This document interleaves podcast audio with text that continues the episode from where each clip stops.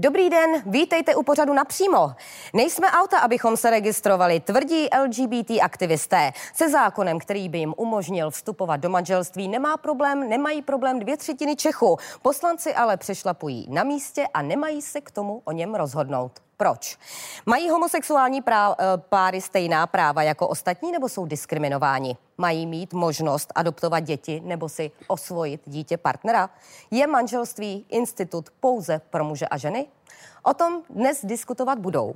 Na podporu manželství pro všechny předseda starostů a nezávislých pan poslanec Vít Rakušan. Dobrý den. Hezký podvečer. Petra Doušová a Anna Toušová, zasnoubené, uh, neregistrované, nicméně vychovávající téměř dvouletou dceru. I vám dobrý den. Dobrý den. Na straně druhé na podporu manželství jako svazku výhradně muže a ženy předseda KDU ČSL pan Marian Jurečka. Dobrý den. Dobrý večer. A místo předseda Aliance pro rodinu pan Jan Gregor. Dobrý večer i vám. Dobrý den vám i divákům. Návrh, který předložilo 640 poslanců, už to bude téměř dva roky v červnu. Poslanci to byli napříč sněmovními stranami, umožňuje sňatky i stejnopohlavním párům. Ve sněmovně leží už dva roky, stále se o něm nerozhodlo. Pane předsedo Rakušané, proč? Protože není zájem. My se pokoušíme, my, Kdo kteří nemá jsme... zájem o tom rozhodnout? Mnoho poslanců napříč politickým spektrem, kteří nepodepsali tento zákon. Prostě pokud se snažíme pevně zařadit ten bod na projednání poslaneckou sněmovnou, tak se tak neděje. A já chápu, že mohou být na tu věc nejrůznější názory. Ta celá debata je určitě legitimní a důležitá, ale myslím si, že nás lidé, ať už volili jakoukoliv stranu nebo hnutí do poslanecké sněmovny, jednoduše zvolili z toho důvodu, abychom rozhodovali. A to, že rozhodnutí odsou odsouváme, je podle mě to nejhorší možné řešení a signál do veřejnosti.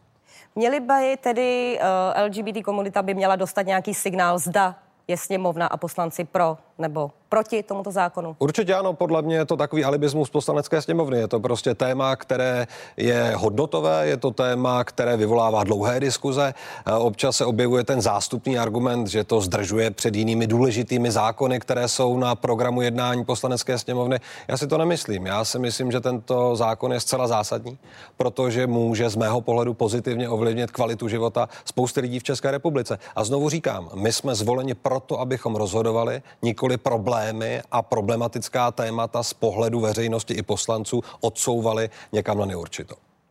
Petra a Anna nejsou registrované, jsou zasnoubené, registrovat se nechtějí. Mě by zajímalo, proč, protože vy vychováváte vaši dceru, téměř dvouletou dceru, jejíž vlastně Petra je biologickou matkou. Ano. Proč se nechcete registrovat? Uh, protože ta, uh, to registrované partnerství nám absolutně nepřináší to, co bychom uh, chtěli. Co My konkrétně? Bys, Eh, my bychom chtěli zabezpečit naši dceru a za, samozřejmě i nás eh, navzájem a registrované partnerství to neumožňuje. Eh, v případě, že by se, nedej bože, jedné z nás něco stalo, tak bychom nevěděli ani, co bude s dcerou a vždycky ta druhá strana by byla nezajištěná. Mhm. Chápu to tedy správně, že vy čekáte na to, jak poslanci rozhodnou, že čekáte na to, abyste se mohli vzít. Ano. Pro nás je uh, to manželství natolik důležité, že teďka jsme se rozhodli, že kdyby k tomu manželství nedošlo, tak samozřejmě pro uh, té registraci by určitě teda došlo, ale bylo by to z nouze. Uh, s tím, že teďka v tuhle tu chvíli registrované partnerství opravdu nechceme a odkládáme hlavně z toho důvodu, že čekáme, jestli projde a jestli vůbec a jak projde to manželství pro všechny. Uh-huh. Aliance pro rodinu s přijetím tohoto zákona nesouhlasí, dlouhodobě vystupuje i v tom slova smyslu, že veškeré LGBT aktivity vlastně uh, tak nějak narušují, řekněme, tradiční, oh, tradiční rodinu, tradiční hodnoty, ohrožují tradiční rodinu. Je to tak? Proč si to myslíte? Aliance pro rodinu především hájí Eh, zájmy rodin založených na manželství. A to podle současného právního řádu je manželství muže a ženy.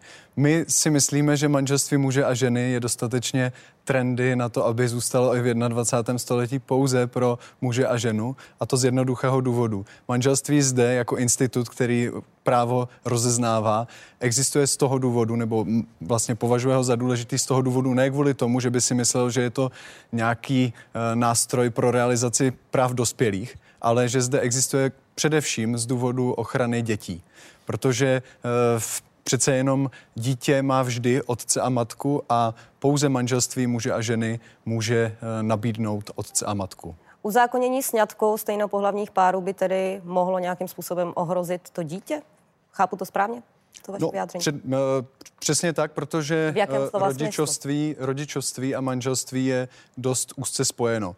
Pokud se dítě narodí do manželství, tak tím pádem automaticky z toho vzniká rodičovství těch manželů což v tomto případě proto si myslíme, že ta diskuze má být mnohem širší. Nejde pouze o Eh, pár slov eh, v zákoně, ale jde o to, že to má mnohem eh, dalekosáhlejší důsledky právě například pro děti a například pro rodné listy, protože v současné době máme kolonky v rodných listech, které jsou matka-otec, které reflektují tedy biologickou realitu.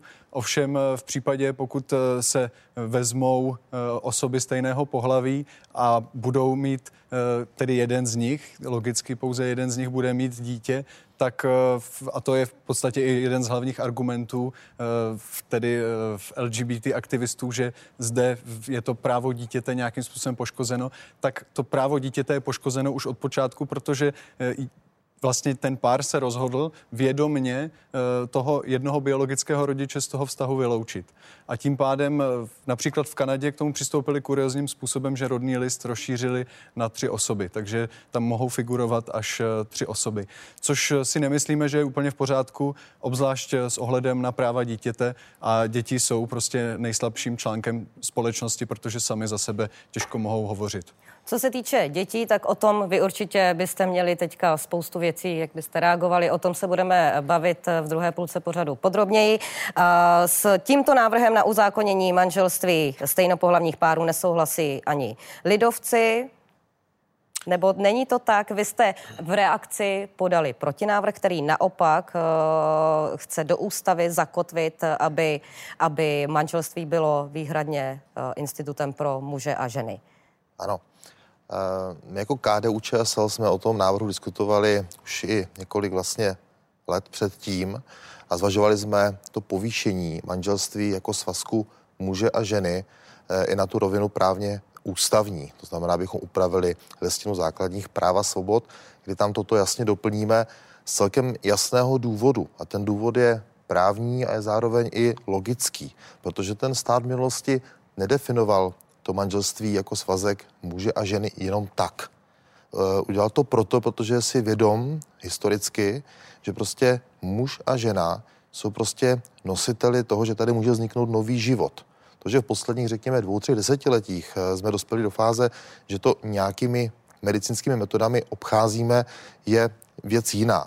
Ale prostě ta společnost v minulosti řekla, my opravdu ten svazek chceme chránit, protože jednak je zárukou toho, že vůbec ten život tady bude pokračovat, že tady bude nějaká kontinuita, nějaká budoucnost, ale také důležitý, protože vlastně to manželství tváří se všemi nedokonalostmi, které samozřejmě ten život přináší, ale vytváří přece jenom tu nejvíc základní jistotu té dobré péče o to dítě. To prostě, že tady je máma, která to dítě nosí v těhotenství, porodí ho, je tady táta, který to dítě také spodil, dodal tu spermii, tak eh, oba dva dávají dobrý základ pro to, aby to, to dítě mohlo vyrůstat v takovéto rodině, kde je prostě maminka, kde je tatínek.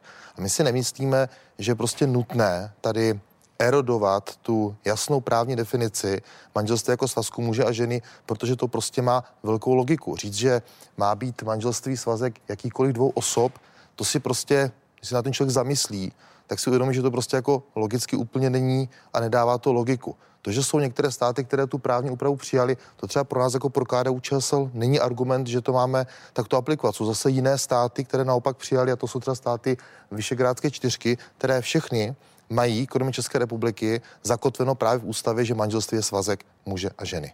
Já teď poprosím režii o infografiku, vy už jste to trošičku nakousnul. Co se týče Evropy, já teď poprosím režii o mapu. Tak, co se týče Evropy, tady na této mapě vidíme, ve kterých státech je vlastně legální, ve které je umožněno stejnopohlavním párům, uh, jsou jim umožněni sňatky mimo Evropu, to je například, jsou to v celých Spojených státech, v Kanadě, v Austrálii a podobně. Co se týče Evropy, tak uh, jsou to sousední Německo, je to Rakousko nově, je to Francie, Španělsko, Itálie, uh, ne, Itálie má registrované partnerství, království, eh, Spojené království a podobně. Proč, bych ho, proč by se teda Česká republika neměla zařadit eh, mezi tyto další státy? Tak pro mě... Je jich poměrně dost, když si to vezmete. Jo? My máme registrované partnerství, registrované partnerství stejně tak mají například v Itálii. Jak jste zmiňoval Vyšegrádskou čtyřku, ano, tak v Polsku tam jsou na tom se smýšlením ještě možná trošku jinak. Ale přece není argument pro zákonodárce to, že v některých jiných státech něco takového mají uzákoněno, že to my musíme aplikovat. Ale třeba uh, nějaké ty hodnoty se mohou vyvíjet Přece časem. každý stát má nějakou svoji trošku jinou historii, má jiné třeba vnímání žebříčku hodnot a prostě holty legislativy jsou jiné. Já opravdu pro mě není vzorem třeba uh, to, v kolika státech, ve Spojených státech amerických je dneska umožněno to, že vlastně dítě se dá na zakázku vyrobit že prostě si, Ten náhradní si mohu někde objednat spermí, někde vajíčko, někde si objednám ženu, která mě poslouží jako inkubátor a ten To většinou prostě slouží pro lidi, ale kteří uní k tomu dítěti nemohou přijít že jo, nějakým já, přirozeným já, způsobem, já to tak chápu, je to, to pomoc co mě pro ně. vysvětlujete, ale to pro mě třeba není ta motivace, abych říkal, toto chci v České republice. Já, když tady zazněly ty procenta, tak já chápu, že tady zazněly, řekněme, ty průzkumy, že 60 a 65% lidí třeba říká, že by chtělo manželství pro všechny, a na druhou stranu je tady 30 až 40 lidí, kteří zase říkají, my to takto nechceme, my chceme, aby manželství bylo svazek muže a ženy. A dost často mi ti lidé na ulici říkají, my nechceme matení pojmů. A i já za KDU ČSL říkám, jsme připraveni vést debatu o tom, jestli uděláme nějaké právní úpravy eh, v dnešním registrovaném partnerství, když zaznívají některé argumenty, které třeba eh, i mohu, řekněme říct, že jsou určitě k diskuzi, je upravit. Ale opravdu prostě měnit definici pojmu, který má prostě hlubokou logiku a ta ochrana v tom pojmu je zakotvená z logických důvodů, to mě prostě nepřijde jako zákonodárci a jako předsedovi KDU ČSL jako něco, co já tady chci prosazovat. Ale uznáváte vlastně některé argumenty stejnopohlavních párů, že jsou v jakési nevýhodě? Mm, já se nemyslím, že jsou v nevýhodě. Když musí vstoupit do registrovaného partnerství. Uh, dneska, kdybych to vzal úplně čistě, striktně právně, tak dneska vlastně právní prostředí České republice říká, jakýkoliv muž, jakákoliv žena může vstoupit do svazku manželského a neskoumá u těchto lidí jejich sexuální orientaci neskoumání to, jestli se ti lidé milují. To právní řád nezná tady tyto věci. On jenom říká, že prostě muž a žena jsou ti, kteří jsou biologicky schopni mít děti a proto si zaslouží tuto ochranu, protože potom je předpoklad, že se berou, tak budou mít tu rodinu a stát se snaží vytvořit tímto nástrojem dobré prostředí pro výchovu těch dětí. Tak toto prostě bylo tady do právního řádu implementováno a ono to dává určitou logiku. To, že jsme dneska některé věci díky třeba medicíně posunuli někam dál, podle mě neznamená, že já musím měnit tyto principy, které prostě mají svoji hodnotu. Takže podle vás vše, co je možné, není zároveň správné. Chápu to dobře. Já si myslím, že jsem tu argumentaci toho, jak se na to dívám, já jako předseda KDU ČSL, tady, je, tady jasně vysvětlil a odmítám tu argumentaci, že všechno, co je někde na západ od nás, automaticky musím přijímat do našeho právního řádu s argumentací, že to je asi dobré. Dobře, já teď poprosím režii o následující příspěvek. Je to konkrétně vzkaz uh, legendární tenistky Martiny Navrátilové a je to mimo jiné vzkaz těm, kteří nechtějí po- podpořit uh, uzákonění vlastně svazku uh, gejům a lesbám, takže asi ten vzkaz bude i pro vás. Tak jestli můžu poprosit. Jak vám ubližuju? Jak vám záleží na tom, jestli moje, můj, můj partner je žena nebo muž? Nikomu to neuškodí. Tenhle zákon neuškodí opravdu nikomu, jenom to může pomoct těm lidem, kteří tyhle, tyhle svatky si udělají, ty, ty svatby. A navíc to nejvíc to pomáhá těm dětem. Opravdu to chrání celou rodinu. Například, já když jdu do lékárny vyzvednout uh, léky pro moji dceru, když nejsme vzaný jako legálně, tak pak musí volat mamince, jestli je to OK, ty léky mě dát. A to je taková jedno, jednotlivá, jednoduchá věc, ale je, může to být opravdu o, o, hodně zkomplikovaný život, nebo když něco se stane mý manželce, jdu do nemocnice, mě tam nepustí, protože nejsem legální její manželka. A, takže ty opravdu ty legální komplikace, no, když máte ten svatbu, je to vlastně legální kontrakt, že? je to civilní kontrakt. A s tím kontraktem jdou, tady v Americe je to přes tisíc zákonů, který vás chrání jako celou jednotku, jako celou rodinu. A když uděláte civilní nějaký, nějakou s, s, smlouvu, nemůže to být stejný. Když to není stejný, tak to není spravedlivý, a když to není spravedlivý, není to férový. A proč, tak říkám, proč to měnit? Proč nepřiznat vyrovnanost lidem, a, kteří se milují a kteří to chtějí jako opravdu zhodnotit, ten vztah? Nikomu to nemůže uškodit, jenom to může lidem pomáhat. Tak, teď dám prostor Alianci pro rodinu. Děkuji Nebo i pan Jurečka, jestli chce vyloženě reagovat na to, co tu zaznělo. Já mám stručně jednu věc, je potřeba si uvědomit, že dneska vlastně v podobném právním prostředí jsou dneska třeba rodiče, kteří se rozvedou, mají děti a najdou si partnera. Ten partner vlastně je úplně stejné situaci, on taky nemá rodičovské právo vůči tomu dítěti, pokud se ti noví partneři znovu nevezmou. Eh, a je ten no stav tak, eh, no jo, ale tam eh, je podmínka, stejně kdyby se i znovu vzali, tak to dítě, pokud ten jeho předchozí rodič, maminka nebo tak někde neumřel, tak je pořád tam ten rodič, ten táta, máma z toho předchozího manželství, který má k němu rodičovská práva.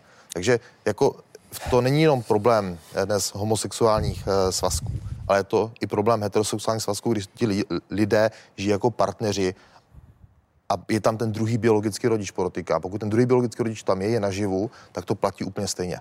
Krátká reakce, než vám dám prostor. Já bych chtěl potom reagovat dlouze i na to, co říkal uh, kolega Jurečka. Myslím si, že je pár argumentů padne tamhle, ale ta krátká reakce je, že tady se podsouvá, že nějaké náhradní mateřství je řešeno tím novým zákonem. Není není. Ten stav není právním řádem České republiky v současné době nijak ošetřen. A ten zákon, pokud ho pan kolega Jurečka četl ve sněmovně, se tímto vůbec nezabývá. A pokud dochází k adopci a je znám biologický otec daného dítěte, tak on musí dát souhlas. V současné právní úpravě a na tom se nic nemění. Ten zákon v tomto ohledu nemění vůbec to nic. Dobře, ale tak jako nemaťme ty pojmy. Pokud je znám biologický rodič, pokud je znám biologický otec, musí dát souhlas k té adopce. Jsou tam ještě i jiné právní aspekty, ano, které ano, musí ale být to je, ale tohle je ta základní linie. Jo. Ale Abych rád přišel s příkladem. Jsem velmi rád, že nás tady pozdravila paní Navrátilová a uh, řekla nám tedy, že se máme zamyslet nad sebou. Já bych uh, rád Ona neříkala, uvedl, že se máte nad sebou ne, ne, zamyslet, ne, ale zeptala se, položila poměrně řečnickou otázku, ano. zda to je spravedlivé. Mm-hmm. Zda ona někomu ano. ubližuje tím, že vlastně chce tvořit rodinu vlastně s Jistě. partnerkou. Proto bych eh, rád navázal uh, americkým příkladem, protože paní Navrátilová zde zmínila Spojené státy americké. Já bych rád zmínil uh, představitelku herečku, uh, představitelku Mirandy ze Sexu ve městě, která žije uh, se svou partnerkou a mají společně dítě, nebo tedy společně on, mají dítě, uh, které mají se svým uh, kamarádem homosexuálem.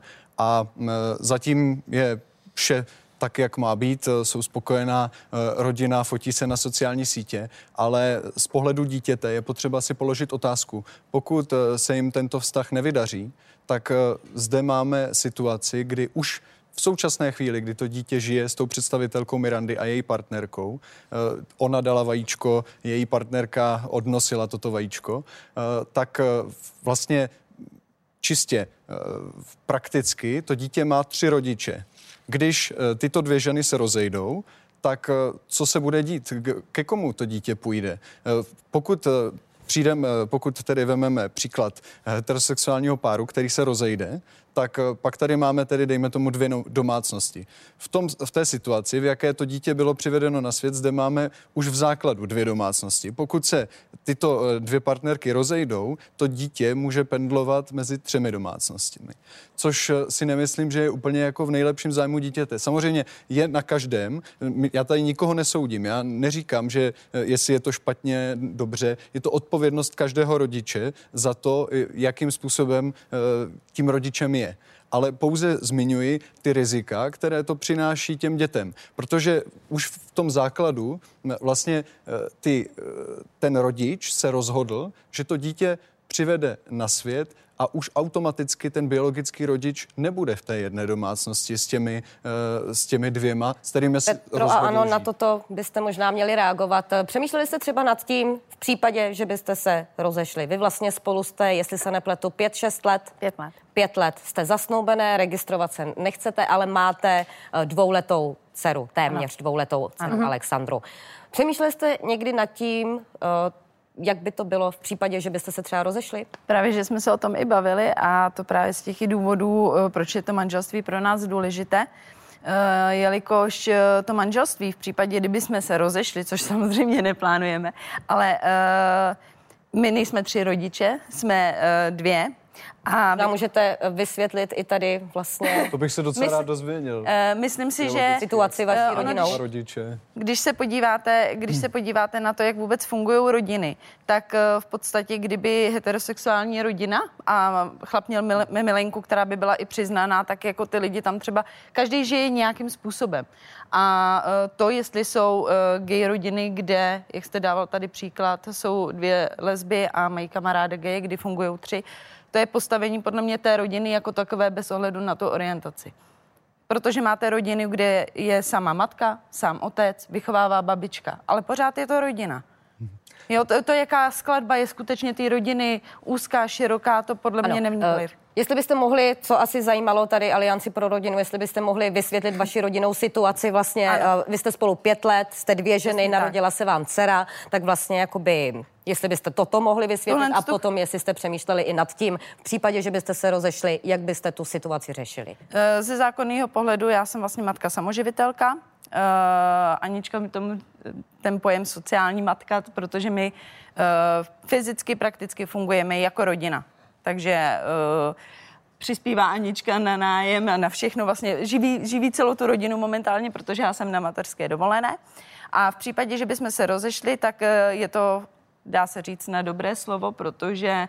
Já jsem vlastně mimo. Já jsem mimo. Jestliže se rozejdeme, Peťa si najde třeba partnerku jinou, nemusí s tím souhlasit a já jsem mimo. A můžu se můžu se dovolávat práva, kde budu chtít a stejně Takže s tím nic vlastně neudělám. od samého narození ano. vaší dcery, kterou berete, tak Vím, že ji můžu vlastní, ztratit a prostě neměla nic, můžu se o ní starat 10 let, 15 let, pak se usmyslí a já jsem prostě mimo. Byť jsem celý, celý, život, celý život toho dítěte, vychovávám jí, beru se jako její rodič, jsem její rodič a z ničeho nic, stačí takhle lusknout a jsem bez, bez dítěte. A to je přesně ta ochrana, my se tady bavíme, zaslechla jsem o ochraně dětí a vlastně Alexandra ji nemá momentálně.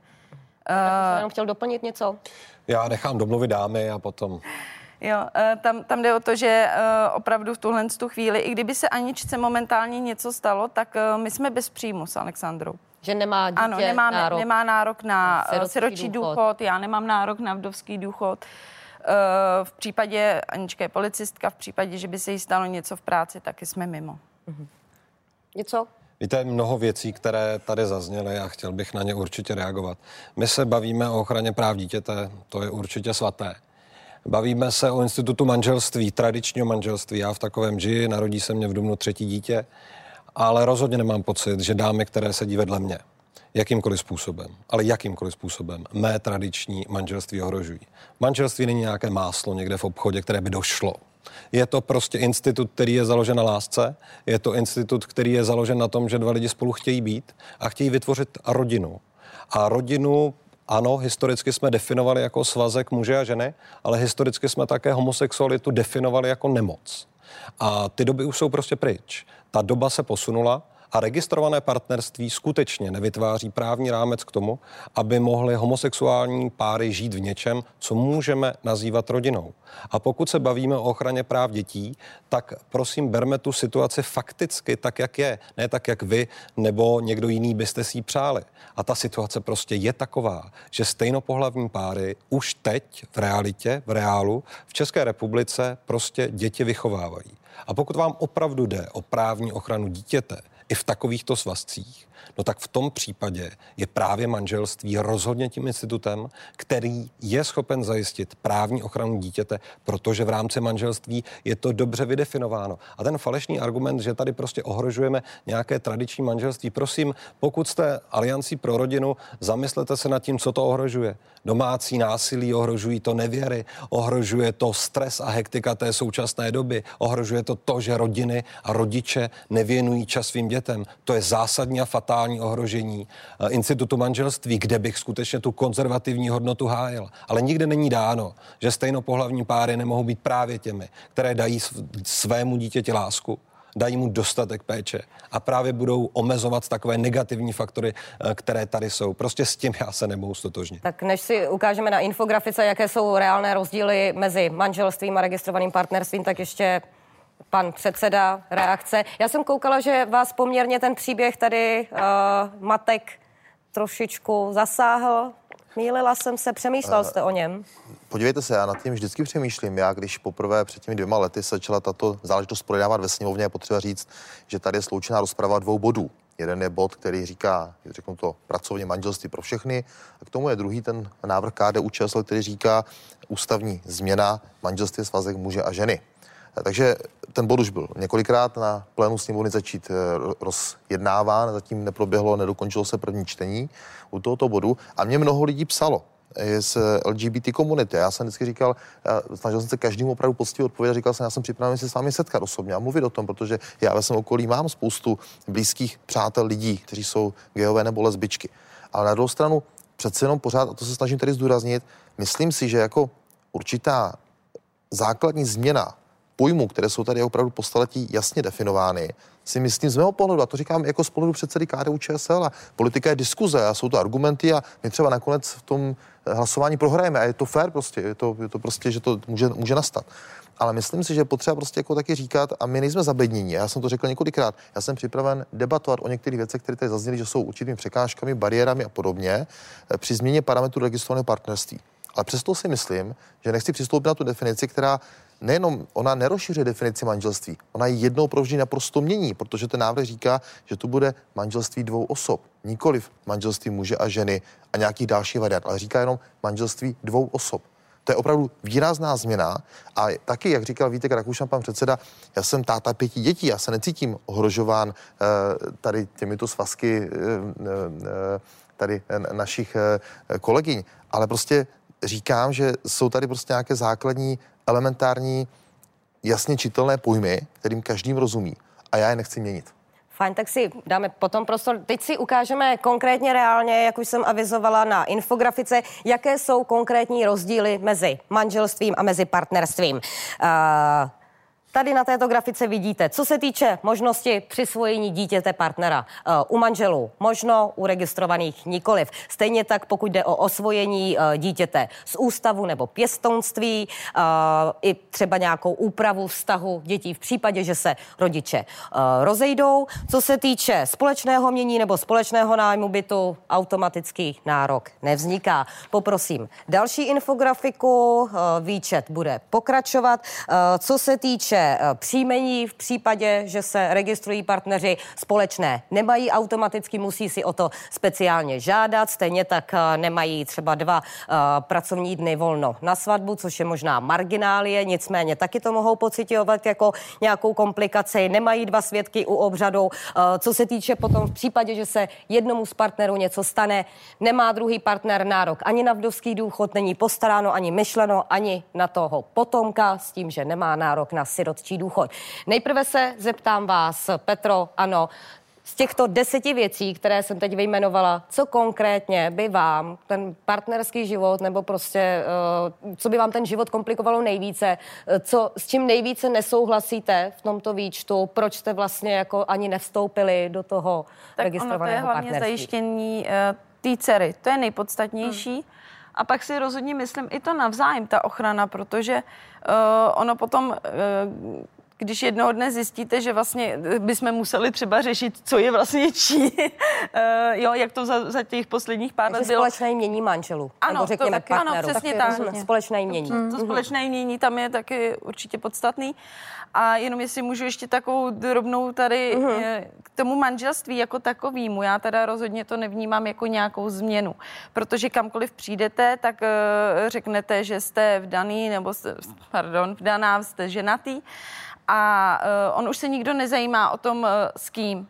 A pokud by to bylo manželství pro všechny, tak uh, já nebudu muset nikde na potkání řešit, já totiž tu potřebu nemám, abych řešila vlastně, že jsem lesba což momentálně i to registrované partnerství dělá, protože já, pokud bych si to dala do občanského průkazu, tak tam je automaticky registrovaná. Takže v podstatě chodím s nálepkou, že jsem. Cítíte se vlastně už i v tom svém průkaze, řekněme. A je to, je to vlastně taková povinnost toho registrovaného partnerství, protože už to zní jinak. Já, nemůžu, já nejsem vdaná nikdy vdaná, nebudu, budu registrovaná. Ale zároveň uh, opravdu tam tu změnu nevidím, protože manželství to zůstane pořád stejný. Ono to nikoho neohrožuje, nikomu se nic nezmění, jenom to, jak se říká, pár, pár lidem pomůže. Uh, a jde o to, že potom se vás někdo zeptá v práci, tak co, jsi svobodná nebo jsi, jsem vdaná. A už nemusím vysvětlit, jinak jsem registrovaná. A už jsme zase v kolečku i vysvětlování řešení. Nemluvě o přístupu úřadu a podobně. Uh-huh. Opravdu... Než na toto nechám alianci reagovat, tak uh, pane předsedovi, sám jste říkal, že byste byl ochoten o některých věcech jednat, že vám možná některé ty věci nepřijdou spravedlivé. Z toho výčtu, který jsme si před malou chvílí přečetli, které to byly? Tak já musím říct principiálně ještě důležitou věc a říkal to i e, můj předchůdce Pavel Bilobrádek. E, on měl jednu konkrétní životní situaci, že říkal, já bych třeba uvítal, aby registrované partnerství mohlo být i e, pro i jiné typy svazků typu, kdy on se staral o jednu velmi starou paní, dlouhé roky se o ní staral, a pak byla odvezena do nemocnice. Ona nikoho neměla, žádného příbuzného, a on byl v té pozici, do té nemocnice přišel, vlastně neměl nárok na to získat vůbec jakoukoliv informaci o tom, co se s tou paní vlastně vůbec děje. To jsou momenty, které ten život přináší také, že jsou tady prostě lidé, kteří uh, mají k sobě nějaký blížší vztah a třeba někdo pečuje, ale není to žádný rodinný příbuzný, tak i tady by třeba stálo za to se bavit, jestli institut registrovaného partnerství by budoucnu nemohl pamatovat na tyto situace. Pokud jde o tyto záležitosti, tak eh, já si myslím, že určitě stojí za to vést ty debaty, které se týkají otáze, otázek třeba toho zabezpečení, to, když ti lidé žijí spolu, například třeba ta otázka eh, vdoveckých důchodů a podobně. To, to, já, tam, to já tomu rozumím z hlediska toho eh, ohrožení té stability těch lidí, kteří opravdu celý život spolu prožili a teď se něco může na konci stát a podobně. To je pro nás třeba jeden z těch principů, kdy říkám, pojďme o to debatovat, pojďme hledat parametry, jak tyto věci nastavit. Na druhou stranu, ten stát ale přece jako to manželství definoval a dal mu do vínku některé specifika oproti jiným formám soužití, kterým on nebrání ten stát. Dneska říká, když třeba někdo říká, je to důležité, protože ti lidé se mají rádi a někdo mi třeba píše v mailech, vy bráníte lásce těch lidí. Když ten stát vůbec jako toto neřeší. Ten stát říká, můžete si v jiných formách jako žít ale nemají stejná ale práva. Pak už nejsou, ale, ale, LGBT komunita ale hodně ta, často argumentuje tím, ale, my platíme třeba stejné daně jako všichni důvodu, ostatní, je, ale ty, ta to je, práva to je, prostě ale stejná důvodu, nemáme. To je z toho důvodu, že přece ti rodiče opravdu nesou daleko nebo větší zodpovědnost za to, že prostě jsou, jsou ten stát očekává, že většina z nich, a tak se to i naplňuje, má ty děti, vychovává je, očekává dlouhodobý e, závazek od nich vůči té, té společnosti a té budoucí generaci. Já to tak jako rodič chápu. Mě ten stát, a já jsem institutu manželství využil proto, že prostě máme, řekněme, určitou, a legislativa na to pamatuje, větší ochranu. Jako manžele, kteří opravdu biologicky je od nich očekáváno, že budou mít děti. Tu stejnou ochranu si nezaslouží a, i ty děti, třeba, potom, které vyrůstají potom v duhových rodinách. Těm dětem jenom takovou drobnou ještě poznámku. Jako zase buďme úplně konkrétní a prostě biologicky si řekněme, to dítě si jenom tak někde nevezme. To dítě prostě má někde biologického tátu nebo mámu, který prostě tady bylo popsáno, je dost často potom někde ten třetí. A teď je otázka, tady nechci zkoumat tady osobní situaci. Já bych ale Patry, myslím, že by možná ale, stálo za to tady toto ale, panu předsedovi ale potom, osvětlit. Potom jsou některé momenty, kdy, jaké jsou někdy důvody, že třeba ta maminka toho otce nepřizná. Ty důvody jako můžou být různé a ten otec někdy může k tomu otcovství později hlásit a tak dále. Takže to jsou potom i specifické situace, které mohou, mohou nastat a mohou velmi jako zkomplikovat potom eh, ten další právní postup. Můžete reagovat tady na pana předsedu? To uh, hrozně připomíná i právě matky samoživitelky, které vlastně taky jsou sami s tím dítětem. Otec eh, ne vždycky je znám a co si budeme povídat... Uh, Kteří se nepřiznají třeba k tomu otcovství, oni protože ho nemusíte podepsat. Někteří třeba ne hned, někteří využijí až, až Ale oni ho skutečně někteří nemusí ani znát. Já třeba teda svého otce znám, ale popravdě uh, bohužel ne zrovna dobře. A... Jako svého otce, jako vašeho tátu? Nebo, nebo biologického otce? Mého biologického tak. otce, ale Celý. jak říkám, ne, kdybych ho... Tady myslí mého, mého vlastního, vlastního myslí. No a to je přesně ono, jo, moje maminka je rozvedená a ono potom ty rodiny opravdu fungují úplně jinak. A teď kdo je otec?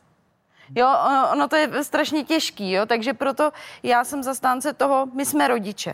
Nebudu rozdělovat, jestli uh, jsme pohlaví mužského nebo ženského. Pro dceru děláme úplně maximum, co můžeme.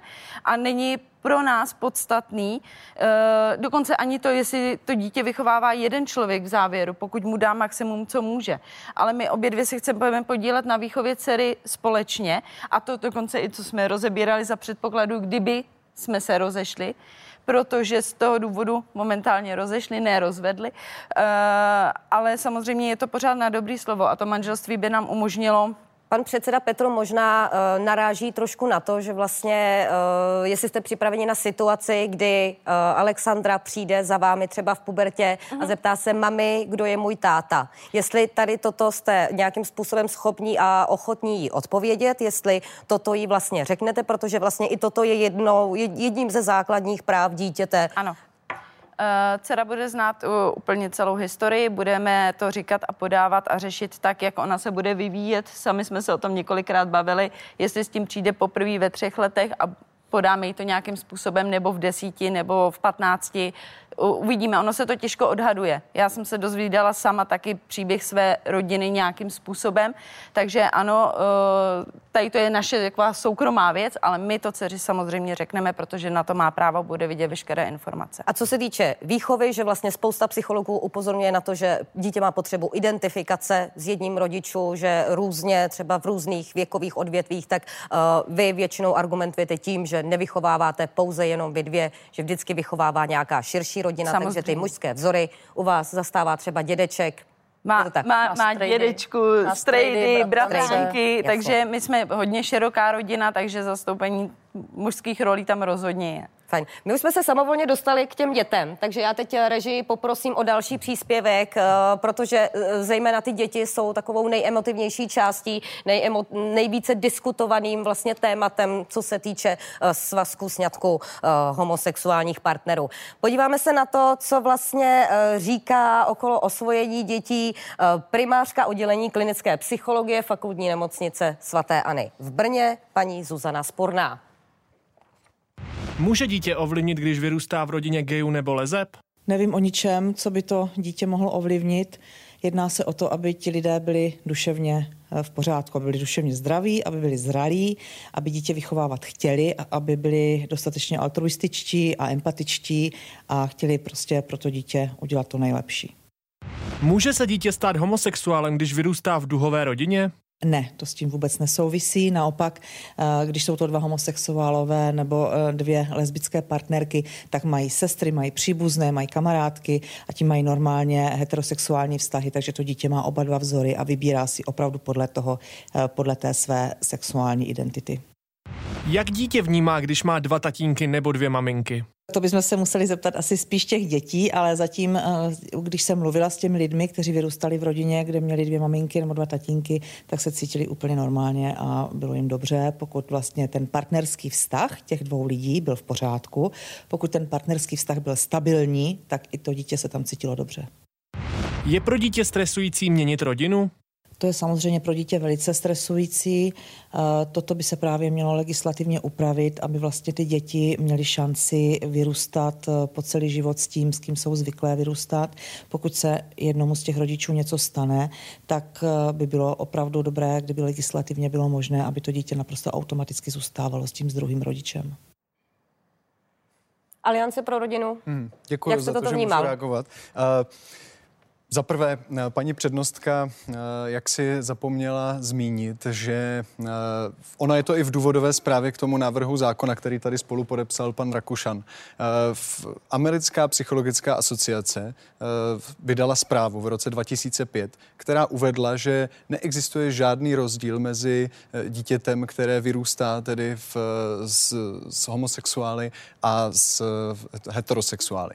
Tato studie nebo tato zpráva byla eh, ve vědeckých kruzích spochybněna, protože její metodologie pracovala se studiemi, které nepracovaly eh, na základě základních vědeckých postupů. A to znamená, že nebyly eh, zpracovány na náhodném vzorku, velkém vzorku a v reprezentativním vzoru. Takže myslíte, že paní doktorka se tady opírala o tuto studii, nebo... No, paní doktorka hovoří konkrétně? o své zkušenosti, která ale v České republice je dost výrazně omezená. Na rozdíl třeba od Spojených států. S čím konkrétně kde... třeba nesouhlasíte z toho, co paní doktorka, co byste spochybnil mm-hmm. z toho, co mhm. paní doktorka říkala? Uh, tak uh, především bych uh, chtěl zmínit, a ona to i sama citovala, že uh, dítě si vybírá. Dítě si vybírá, to je pravda, ale pokud se díváme na ty sociologické studie, které byly dělány skutečně na velkém reprezentativním vzorku, tak je možné vysledovat, že ty děti, které vyrůstají tedy v eh, homoparentálním prostředí, tak si nejsou jisté svojí sexuální identitou, tak jako například děti, které vyrůstají v heterosexuální páry. Takže to je třeba jako věc, Může, kterou... pane Rakešané, tady toto je možná poměrně kontroverzní, nesouhlasíte, hlásíte se rovnou? Já nevím, to je ta Regnerusova studie, z které vy vycházíte? Tak která byla, metodologicky, jediná, která byla metodologicky napadená. Opravdu odborníky z toho, že nevychází z, z jasných metodologických základů a časopis, který uveřejnil, se posledně omluvil za to, eh, že redakční zásahy v této chvíli nebyly žádné, žádná redakční kontrola a není brána jako validní. Takže pokud vy tady spochybňujete jednu, já spochybňuji vaše metodologická východiska, to posouváme tu debatu jinam. Já bych ji rád vrátil k té věcnosti. Fajn, když uh, se přestaneme bavit o výsledcích amerických hmm. studií. Co konkrétně z toho, co od paní doktorky zaznělo, hmm. když odsuneme stranou že by se no. mohla opřít o nějaké americké výzkumy nebo o výzkumy amerických psychologů, psychiatrů. Hmm. Co s čím konkrétně nesouhlasíte? Eh, nesouhlasím například s tím, že eh, je zde zmiňována stabilita. Stabilita je nepochybně ten faktor, který na, na tom se všichni shodneme, že stabilita je pro ty děti rozhodující.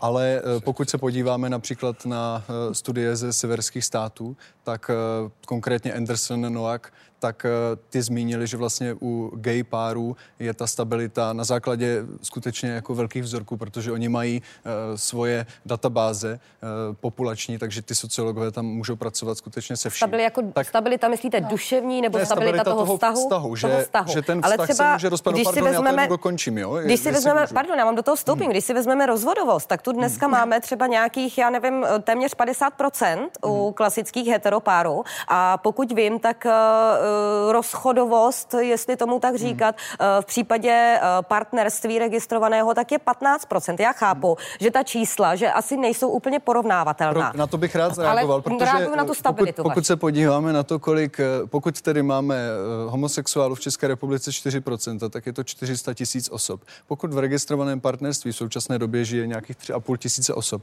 kolik je to z těch 400 tisíc? To kolik lidí z té, dejme tomu, heterosexuální populace uzavírá manželství.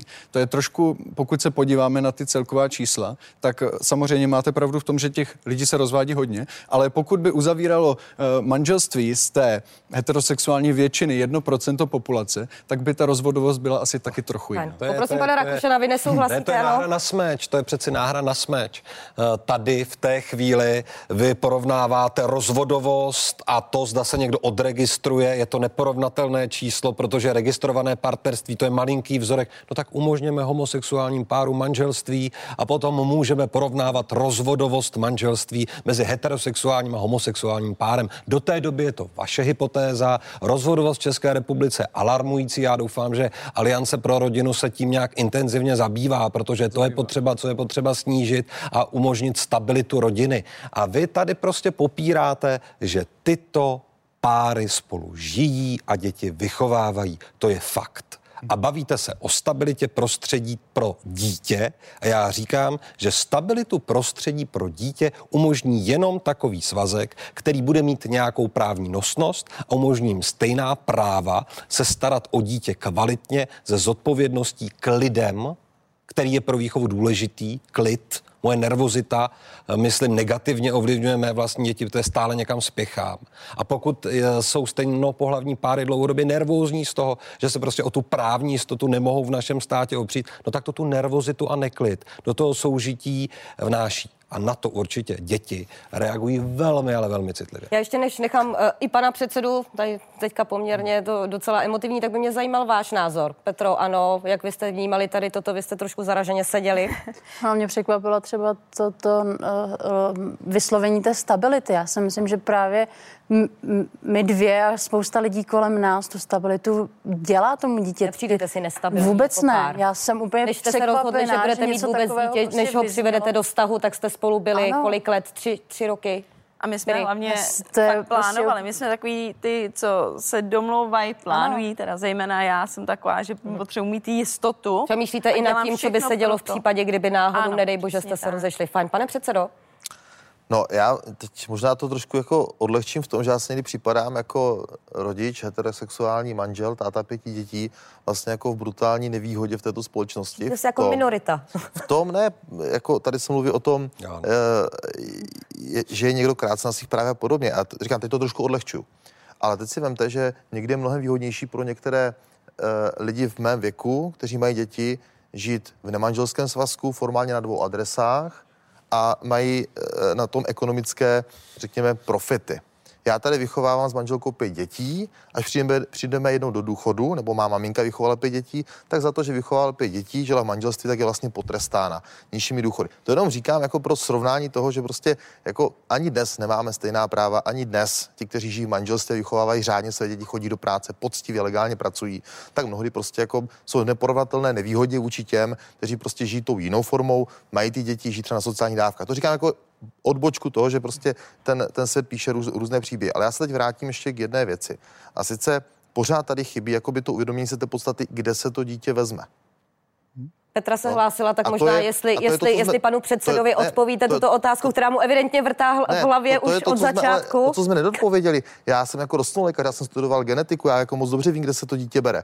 Ale právě proto, právě proto ten stát, ten stát řekl, vůči této formě soužití vytváříme nadstandardní legislativní úpravu. To je snad pochopitelné.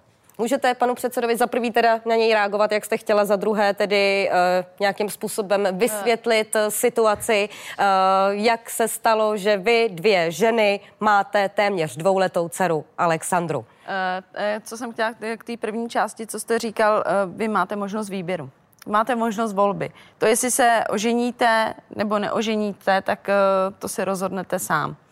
My tu volbu nemáme. Takže jestli to přináší potom později, ať už, že jste v manželství nebo nejste, nějaký výhody nebo nevýhody, a to je přesně to, co chci, aby nám bylo umožněno.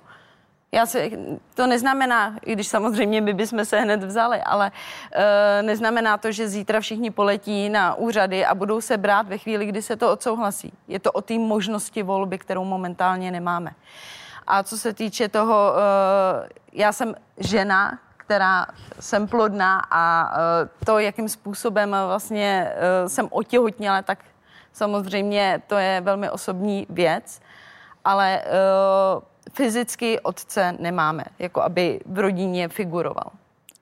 Ale já se ptám, kdo, teda vy jste zmiňovala ten siročí důchod, že kvůli, té, kvůli, tomu stabili, kvůli té stabilitě toho dítěte, ale ten otec, který by, eh, když by tedy zemřel, tak ten siročí důchod by to dítě pobíral. Otec není v rodném listu, takže... No ale tím pádem, já se omlouvám, ale Ale já myslím, to, to že dítě možná má, už na samém začátku to, to, tam ten otec to, nebyl, že byla taková domluva, to je to má, tak? Nebo... To dítě má otce pouze někdo rozhodl o tom, že v tom rodném listu nebude. To je prostě jako, eh, pojďme se vrátit k tomu nejpodstatnějšímu a to jsou ty děti. A my právě, jak paní přednostka hovořila, že mluvila s mnoha dětmi, které jsou z těchto rodin, tak my hovoříme s jinými dětmi, které taky z těchto rodin pochází. A ty říkají, my jsme svoje maminky, tatínky měli moc rády a máme je rády doteď. Problém je v tom, že nám prostě chyběl ten táta nebo máma. Mhm. který v tom vztahu chyběl. No tak zaprvé, jako v současné době ta destrukce společnosti není založena na tom, že uzavřou homosexuální páry sňatky. Ta je založena na tom, že se rodina rozpadá z úplně jiných důvodů. A mnoho heterosexuálních párů přináší do manželství děti, které nemají biologický vztah k jednomu z partnerů. Jedná se adopce, umělé oplodnění. To dneska všechno umožňuje samozřejmě i genetika, medicína. A ty rodiny přesto můžou posléze fungovat stabilně. Stejně tak to může být tady. A vy říkáte, bavíme se s dětmi, chyběl nám někdo a podobně. No, v těch rodinách těm dětem, v klasických i těchto mnoho věcí chybí. Já ještě jednu věc říct musím. Já jsem devět let dělal starostu a oddával jsem. Byla to jedna z těch mojich nejoblíbenějších disciplín. A tam přicházeli ti lidé, kteří se přede mě stoupali. Oni do toho šli s odhodláním, s osobním rozhodnutím, naplnit nějakým způsobem svůj život, být spolu uzavřít nějaký svazek, který z nich udělá rodinu. Já to mohu jako heterosexuál využívat. A já vůbec nevím a nechci žít ve společnosti, kde já jako heterosexuál, s čím jsem se narodil, mám větší práva než někdo, kdo teď sedí vedle mě tady na těch židlích. Já nechci mít větší práva. Já chci, aby tyto dámy vedle mě měly stejná práva, jako mám já. Aby jejich děti žili ve stejně stabilním svazku, jako mohou žít moje děti. Pane předsedo. Já ještě se vrátím v té debatě uh, trošku zpátky. Teď zaznívala ta otázka rozvodovosti. Ten argument tady zazněl. Ale to pro mě třeba není argument pro to, abych já říkal, pojďme slevovat z toho, co je definováno v dnešní, dnešní legislativě z pohledu manželství. Eh, těch 51% eh, to číslo je poměrně vysoké, je potřeba taky říct, říci, že za poslední roky to klesá. A je potřeba také doplnit důležitou informací. Důležitou, ne, roste. Pardon, to roste. není pravda, ten, ten rostl. Podívejte se na poslední data. Počet sňatků roste, ale přes 70% dětí dneska žije v rodině, která je ve svazku manželském. To znamená, je to třeba manželství, které je uzavřeno po druhé nebo po třetí. Takže ono to upozorňuje na to, jedině se vytváří ten dojem, že polovina dětí tady nežije v manželství, tak to takhle není. A e, k tomu, co říkal tady pan předseda Rakušan, e, já si fakt myslím, že, a říkám to jako předseda konzervativní strany, že prostě jsou tady nějaké instituty a nějaké pojmy, které prostě mají svoji váhu a každý jim opravdu rozumí. A pokud jde o, ta, o tu otázku některých práv, které tady byly zmíněny od e, Petry a od Aničky, že nejsou naplňovány, tak třeba za nás říkám, pojďme se o nich bavit v rámci institutu registrovaného partnerství. O čem byste se tedy byli schop, ochotni bavit? v případě, že by uh, se ustoupilo od toho kroku třeba legalizace manželství pro stejnopohlavní páry a měli byste se bavit eh, o tom, jak rozšířit práva v rámci třeba registrovaného partnerství nebo jestli to nazvat nějak jinak, například v Chorvatsku, jestli jsem nepletu, nebo někde mají institut třeba životního uh, partnerství a podobně. Byli byste ochotni nebo uh, bylo by spravedlivé fér podle vás, kdyby se uh, hovořilo o těch právech a nějakým způsobem to. Já už jsem to tady zmiňovala. Je to opravdu zase o tom, že my v tu chvíli budeme pořád eh, občany druhé kategorie, kdy bude pořád upozorňováno že to, na to, že naše orientace je homosexuální. Uh, protože už ten jiný název... Není to pravda podle vás, pane předsedo? Já jsem tady zmiňoval, že já bych naopak chtěl v té rozšířené podobě umožnit registrované, registrované partnerství i heterosexuálním lidem. Že tady jsou i ty jiné, jiné důvody, jak jsem tady zmiňoval ten příklad s Pavlem Bělobrátkem, který opravdu prožil, že i pro tyto instituty životních situací to registrované partnerství by bylo přínosem. Jo. A to je to jiná ale debata, kde já ale... jsem Takže ten... ne, já, já tím jenom chci reagovat na to, že v ten okamžik by automaticky to, co máte napsáno v občance, neznamenalo, jaká je to sexuální orientace toho člověka. To je důležité teď nás dáváte zmínit. na stejnou úroveň, jakože se někdo stará o starší osobu, ne, ne, uh, tak ne, to už přece to, nemůžou se nazývat registrovaní partneři toho, oni a my dvě. Já jsem říkal, jste... že mnoho jiných životních situací. Mnoho ano, jiných. ale teď jste řekl, vy, že byste použila, to taky nazývali registrovaným ne, partnerstvím. Vy jste použila tu jednu, kterou jste se teďka vztáhla osobně na sebe. Ne. Já bych mohl uvést i jiné typy životních situací, kdyby o to heterosexuální lidé měli zájem. Já bych ještě jenom reagoval na jednu věc. Eh, bavili jsme se tady o konzervativní straně a já prostě názory a východiska pana kolegy Jurečky chápu. A stejně spolu s ním souhlasím o tom, že je dobré tady o tom diskutovat. Jenom bych se podíval na dvě země okolo nás. Eh, Německo, eh, CDU, CSU, Rakousko, křesťanští demokraté vládnou a v těchto zemích prostě došlo i jejich hlasy k tomu, že skutečně bylo manželství uzákoněno. Já si prostě myslím, že je v tom konzervativním pohledu na svět a konzervativní názor na svět je takový, že rodina jako taková je prostě základem šťastného a společného bytí lidí, Mě do toho vstupte, vy tady se jako já o život ne, hlásíte, jestli tak můžu, jestli můžu, diskutujte. Jednu nemusíte, já vám tady nemusím dávat přímo Jednu důležitou věc, aby tady jako zazněla. Ten náš návrh KDU ČSL na tu ústavní definici, že manželství svazek muže a ženy, podepsali, kromě poslanců KDU ČSL, také poslanci zahnutí STAN, TOP 09, ODS. Ano, Takže tak jak Stejně jde, tak jako jak podepsali... Jde, jak, jde, jak, jde, jak jde do protivky, je, řekněme, ten druhý návrh, který taky podepsán poměrně napříč politickým spektrem, byť tam teda není podepsán někdo z poslanců KDU ČSL, tak návrh KDU ČSL podepsali i poslanci se obráceně prakticky stejných stran. Je to... a teď, a teď, Já předpokládám, teď, že oba dva tyto návrhy, jestli se na ně dostane ve sněmovně, já teďka překročím dál, takže tam bude Pardon, jenom, v, napříč jenom kluby krátká, jako Jenom krátká vsuvka na reakce na pana Rakušana. Na to, že má v, v, ve svém příjmení uh, Rakousko obsaženo, tak mám obavu, že bohužel tu rakouskou situaci nesleduje úplně precizně. Protože zde zmínil, že křesťanští demokraté nebo lidová strana uh, Sebastiana Kurce podpořila uh, homosexuální manželství. Není to pravda. Byl prosazen ústavním soudem proti vůli parlamentu. Takže jenom taková vsuvka, Podívejte. Se celkově na to hlasování, schválně se sejdeme a uvidíte, že mezi tím byli i křesťančí demokraté, kteří ten zákon podpořili. Fajn, pojďme se teď podívat, co si o, o uzákonění manželství gejů a lezeb myslí Češi. Poprosím o, režii o grafiky. Co se týče sňatku, tak pro nebo spíše pro 60% lidí, ne nebo spíše ne. 30% lidí neví 3%. Co se týče adopce nebo osvojení, teď nevím, která z těch eh, grafik eh, bude dřív. A co se týče adopce, ano, nebo spíše ano, 62% lidí ne, nebo spíše ne, 35% lidí, opět 3% nemají na to názor. A co se týče osvojení dítěte, partnera, tak eh, tam ta čísla budou podobná, ještě vyšší. Pro se vyslovilo nebo spíše pro 77% lidí, ne 21% lidí a 2% neví. Tak, Aliance pro rodinu, co říká těmto závěrům statist, respektive průzkumu? Tento průzkum veřejného mínění, protože uh, on existuje jiný od uh, renomované... Ono jich existuje pardon, několik, pardon, nicméně, můžu, nicméně, můžu nicméně do, i když se dali jako do průměru, tak ta čísla vychází poměrně podobně. Dívala jsem se dneska Je, i na zhruba třeba tři, čtyři průzkumy dohromady a vždycky to bylo nad 50%. Dobře, prosím, prosím. Já bych rád na to reagoval, protože uh, agentura Median je podstatné se vždycky podívat, kdo byl zadavatelem.